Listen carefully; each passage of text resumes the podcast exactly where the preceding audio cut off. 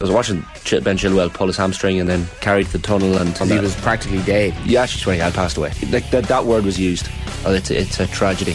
Subscribe now to the OTB Football Podcast stream wherever you get your podcasts and download the OTB Sports app. OTB AM with Gillette in association with Movember. Effortless shave, magnificent mo. We're going to say good morning to Nedum Onuoha. Nedum, good morning to you. How are you?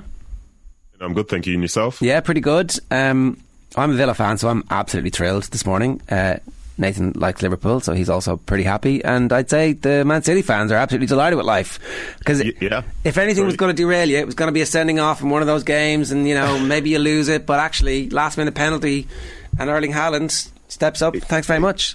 You know what? I do support City, but I can't take you saying you. I'm not part of that. As an ex-player, I can't be part of it. They're okay, fair enough. I played anyway. Fair enough. but, fair uh, enough. In uh, in regards to that, like you see that City looked very comfortable before the red card. Then the red card came, and you sort of wondered because Fulham are a good side. Obviously, they were missing Mitrovic and Kebano, but you're thinking Fulham, for a good footballing side that they are, they're probably going to try and take it to Man City more.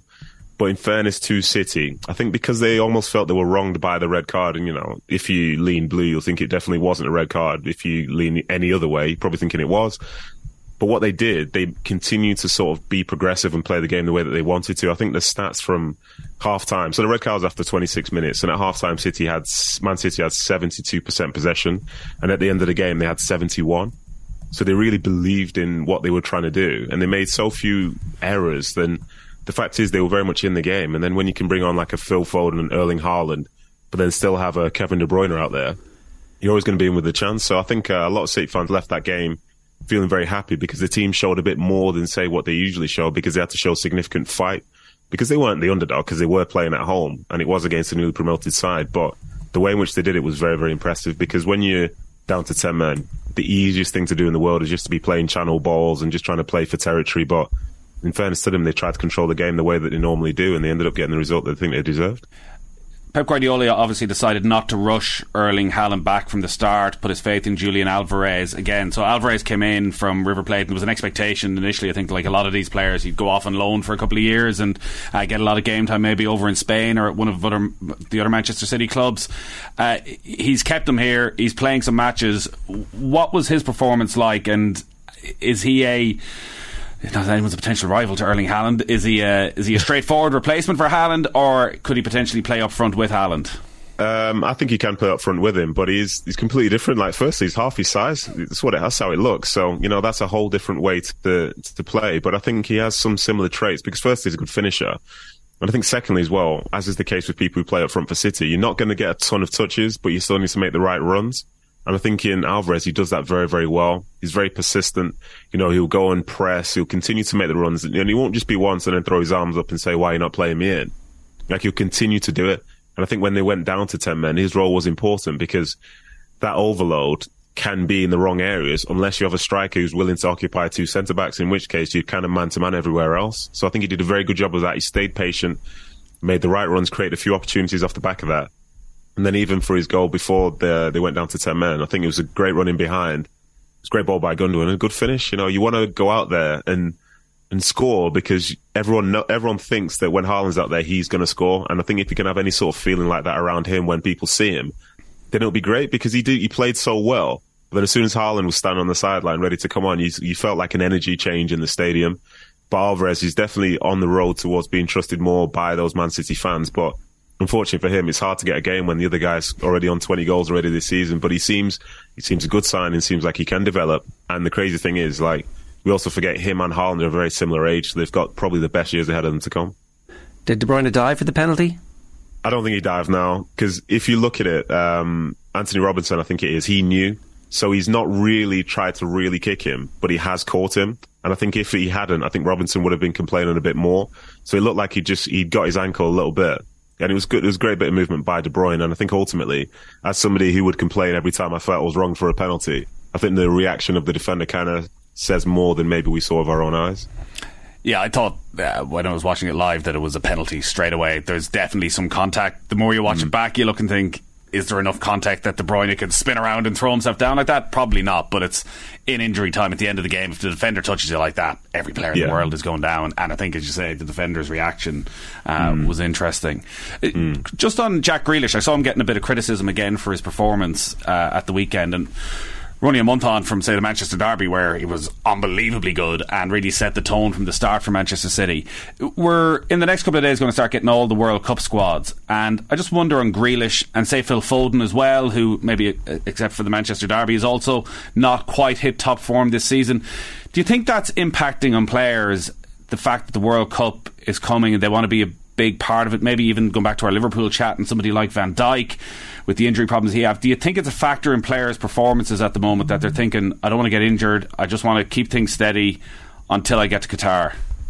Uh, I don't think so. No, I don't think so. And the reason I say that is because you know, football folk, we, we're very simple. We see what's in front of us and we do our best within that. So if there's a training session or a game, like you go 100. percent And for those players who'll be going to the World Cup and being significant parts of it, they didn't arrive at that point from picking and choosing their moments. You know, they will be trying, but there will be lapses in form.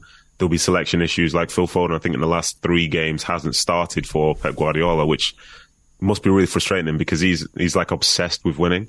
So I think the the World Cup itself will become the biggest issue the moment the games on next weekend are done. And I think as well, there's the if you have a manager, say Gareth Southgate, if he had a thing where he said you have to be playing in 90% of your games for your domestic side and be scoring X amount of goals, and then that's why you'll be selected, then that's one thing. But for these players, Southgate could say he likes them whether they're playing well, playing badly, not playing, or playing every single week. So for them, they can just really focus in on their club football because the season doesn't end on Sunday next week, or this week, next week. Doesn't end on Sunday this week. They will play in that game and they want to set themselves up to be in a great position to kick on in the second half of the season. So for them, if they're lax in any particular way, you know, they'll be out the team by the time they come back. Even if they, they could, they could go and win the World Cup and come back and see that the place isn't there. And that's due to the comp- competitive nature of, say, some of those positions that they're in. So I don't think people are really thinking about the World Cup like that. I think we're thinking about it more from the outside because we're seeing the sort of bigger picture.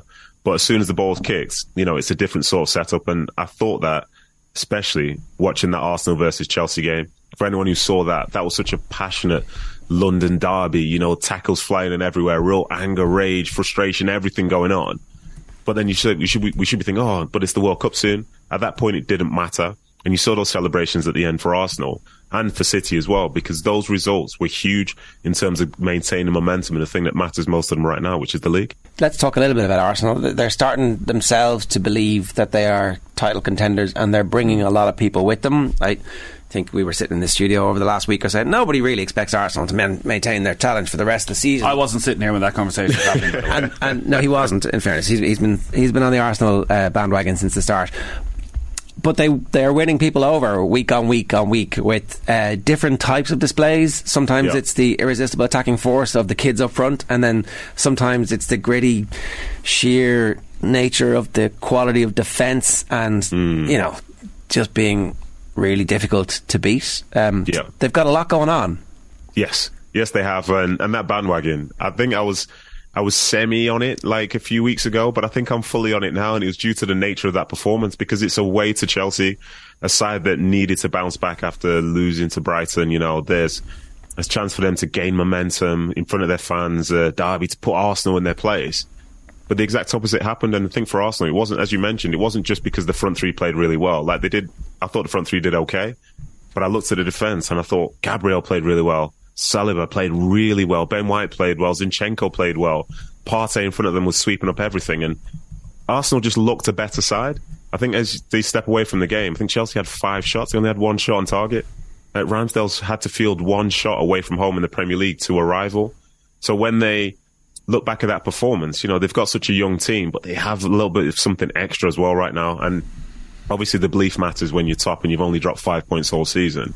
But they found different ways to do it. And then when it came towards the end of the game in terms of game management, all of a sudden you've seen Xhaka come to the forefront, Gabriel Jesus come to the forefront of it. Like to describe how different they are. Live in the 94th minute with one minute left to go. Uh, Granit Xhaka's in the corner pretending to be outraged by something and pretending to fight someone. But all he's doing is wasting time and he's drawing over more Chelsea players to draw them in. And you can see he's never going to do anything. A couple of years ago or last year, maybe Xhaka's getting himself sent off or there's a bigger issue there. But instead, He's controlling the situation in in a sort of subtle dark arts way, which comes through experience. And that's exactly what makes them so good this year because they have a, such a good blend of everything. And fair play to them. They went there. They, I think they probably had more possession. They've had comfortably more shots. They looked the better side and they looked like a team that's top of the Premier League for me. And I was very, very impressed by them. The question that kept coming up oh, in recent weeks was defensively when the pressure came on, how they would handle it, and a sense that Gabriel and Saliba are young players. Would they, you know, there's a mistake in them, this kind of. Uh, Arsenal of yore, and they'll always uh, shoot themselves in the foot eventually. Like the two of them were exceptional yesterday. Mm. Uh, have you, and maybe you always felt they were exceptional, have you changed your opinion on Arsenal defensively as the season's gone on?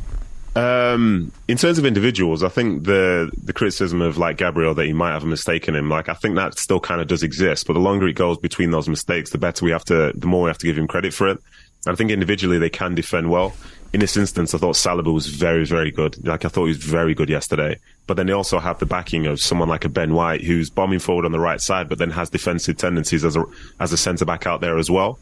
And also, I think when you play Arsenal, it's not really just people isolated 1v1. The structure is so good. You can see that Arteta's put his sort of fingerprints on that team and they know how to defend against situations. I think there were a couple of times in the first half where Chelsea kind of got in behind, I think their left side, but then there were bodies that were always coming in to sweep in the right spots. And outside of that, cross coming into the box, everyone's in position. Partey's in there, Xhaka's in there, and they're set to go and try and hit a counter attack and stuff like this. So you need to first you need to be able to take your chances when you play against them. But in terms of goals that they'll concede, they don't look like a team's going to concede loads of really silly goals.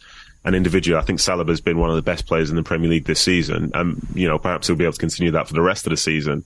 But look defensively solid, not because of just the back four, but the entire setup. You got pressing from the front from Saka, from Martinelli, from Jesus, and then that's backed up in midfield by Odegaard getting in on the six. You're seeing Partey and Xhaka really understand how to just try and win balls around the field. And I think that really affected Chelsea yesterday because whenever they were trying to play out, the pressure was there and you could sort of hear it from the crowd. The ball would go back to, to the goal and then he's passing it to Chalobah, he's passing it to Thiago Silva, passing it to Azpilicueta. And that's the principle that Potter wants. But now they don't have the same options because they've got a different look because Arsenal right there with them. And I think that type of stuff there means that you can never really put good quality up against them and then defensively, the people who are who can be more dominant are in there with the best opportunity because the quality into the strikers is never going to be as good.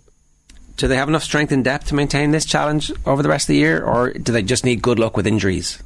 I think everyone needs good luck with injuries, to be honest, because you think about, say, from the Man City perspective, they're two points behind and they've done quite well this season, obviously. Like, if Haaland's out for two, three months and Alvarez comes in, but there is a difference right now between Alvarez and Haaland, and maybe your ceiling comes down a little bit but he still have the same ability to win games.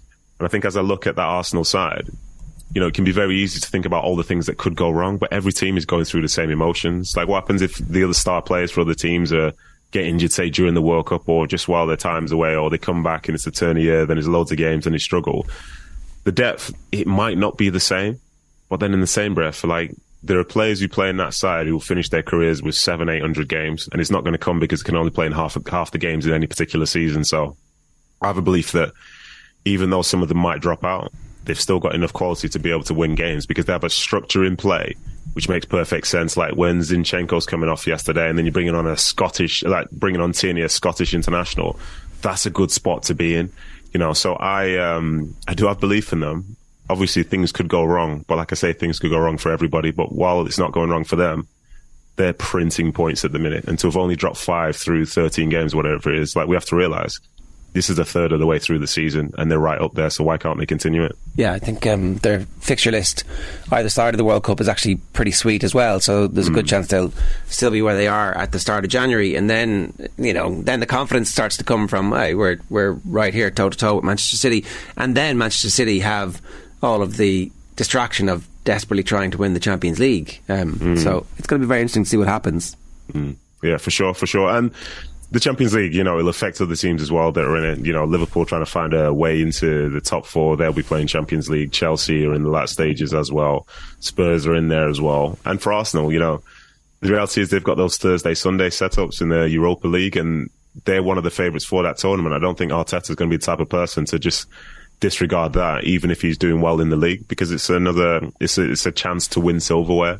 And for a manager, if you think a game is a game. And when your team's winning football matches, why do you want to sort of say, well, this one doesn't matter? All the games between now and the end of the season matter. So I love the the fact that we don't know what the second half of the season is going to be like. Obviously, there are issues in terms of the World Cup and the timing of it and, and the like, but this does feel different. But then I also think it feels exciting because you literally don't know. Because for all you know, some of your players might come back after a week, at, after two weeks at the World Cup, while some might be there for the full four weeks. And then how do you prepare for the next game? It's going to be really, really interesting. And uh, yeah, the Premier League's going to going to provide us with lots of highs and lows again. I, I, I just wonder what the dynamic will be in so many clubs after the World Cup because we just don't know. Like, think, take Manchester City. What if England win the World Cup? Imagine, Yeah. imagine if England win and Phil Oh, that's Foden. the last thing you Phil want to see. That's the the man last. of the match that's in the, the World Cup thing. final. That's the last thing a lot of nations want to see. Well, they, you that uh, for a and, fact. uh, we may well be among them. Uh, imagine Be Phil Foden's man of the match in the World Cup final. He's going back to training. He's like Erling Haaland. Out of the way, I'm the superstar here now, and Erling Haaland can't cope with that. Uh, Yeah. Or, or if they go on the piss for the week afterwards, which is more likely. Listen, exactly. These these are very very good points. I think most people feel confident England probably won't win the World Cup, but you never know. It's football. You never know. You need to be in it to win it. Um, but yeah, it's going to be so. Cutting. Yeah, sorry. That that feels like an attack. Wow, that was not that- meant that to go that way. Wait, next time. yeah. Next time. Next time. Yeah. But it should be good. Uh, I do think it's going to be really weird because loads of players aren't going. So, do they have? Do they dedicate themselves and have this incredible fitness regime, or do they go and lie on a beach for two weeks and lose a bit of form? Do they do a little bit of both? Well, look I at think it- look Go, at sorry, Gabriel. Mar- Martinelli. Sorry, so we're seeing uh, he's not going to be in the Brazil squad, which I, I think was more or less expected. He was sort of on the periphery of it, anyways.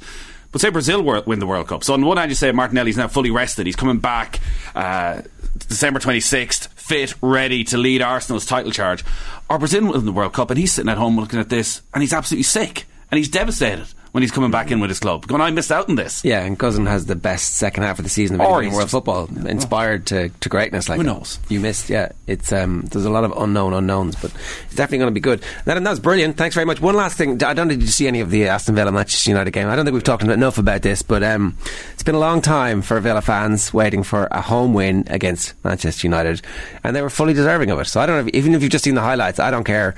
Uh, tell me what you thought. It just seems crazy, doesn't it? But then you look at it, and I think Unai Emery became the third Villa manager in a row to win their first game of uh, their tenure.